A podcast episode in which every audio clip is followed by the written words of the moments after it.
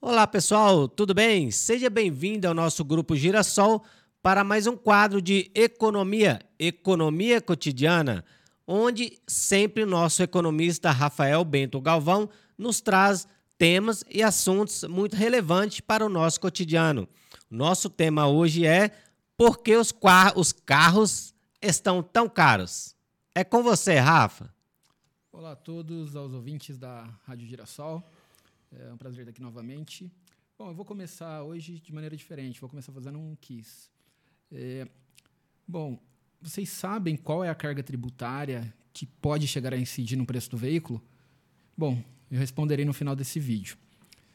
Bom, agora voltando à temática, por que os, o preço dos carros novos estão tão caros, ca, ultimamente estão tão caros no Brasil? Bom, a gente consegue analisar essa situação por meio de duas variáveis principais, né, que eu vou elencar agora.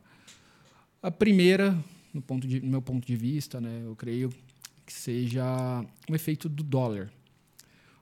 Como a gente teve ao longo do último ano uma apreciação muito alta, cerca de quase 40% no preço do dólar, e uma pandemia também, né? São fatores externos que acabam afetando a economia brasileira. Isso acabou impactando as montadoras, uh, as montadoras que atuam no Brasil. Por quê? Bom, primeiramente, os carros são feitos com componentes importados.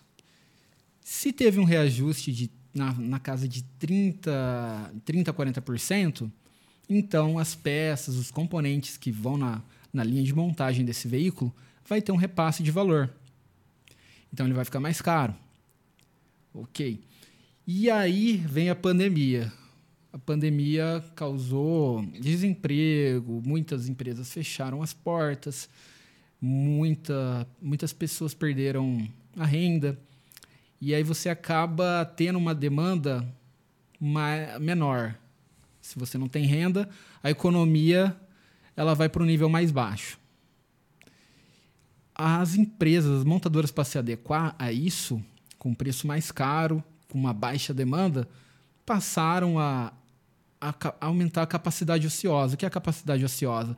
A fábrica, a montadora, ela não atua na, com a sua, a sua taxa de produção máxima. Ela reduz.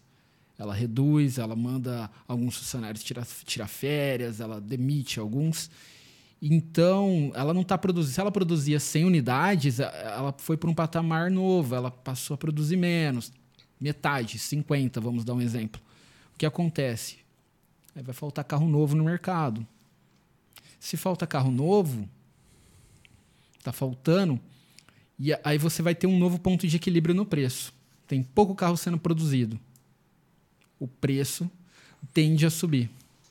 Então aí você tem esses fatores causando aumento na, na, no preço do veículo, que são a taxa de câmbio, mais a, a, a, as montadoras realocando a sua produção para o nível mais baixo. Esses seriam os principais fatores. E aproveitando o, que, o quiz que eu fiz no começo, né?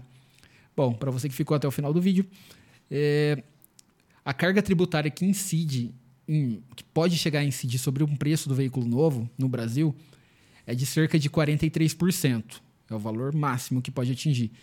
Então, imagine você comprar um carro de 100 mil reais. É, pode chegar a incidir até 43 mil reais só de imposto. Seria um valor muito alto. Né? É um valor muito alto. Então, além de tudo, esses fatores que a gente já falou, tem a carga tributária. Mas a carga tributária sempre, sempre teve, né? Foi mais uma curiosidade que eu queria deixar aí para os ouvintes. Ok, Rafa, muito obrigado pelos esclarecimentos. É, nos sigam nas redes sociais, comente nossos vídeos e compartilhe sempre coisas boas. Te espero até o próximo Economia Cotidiana.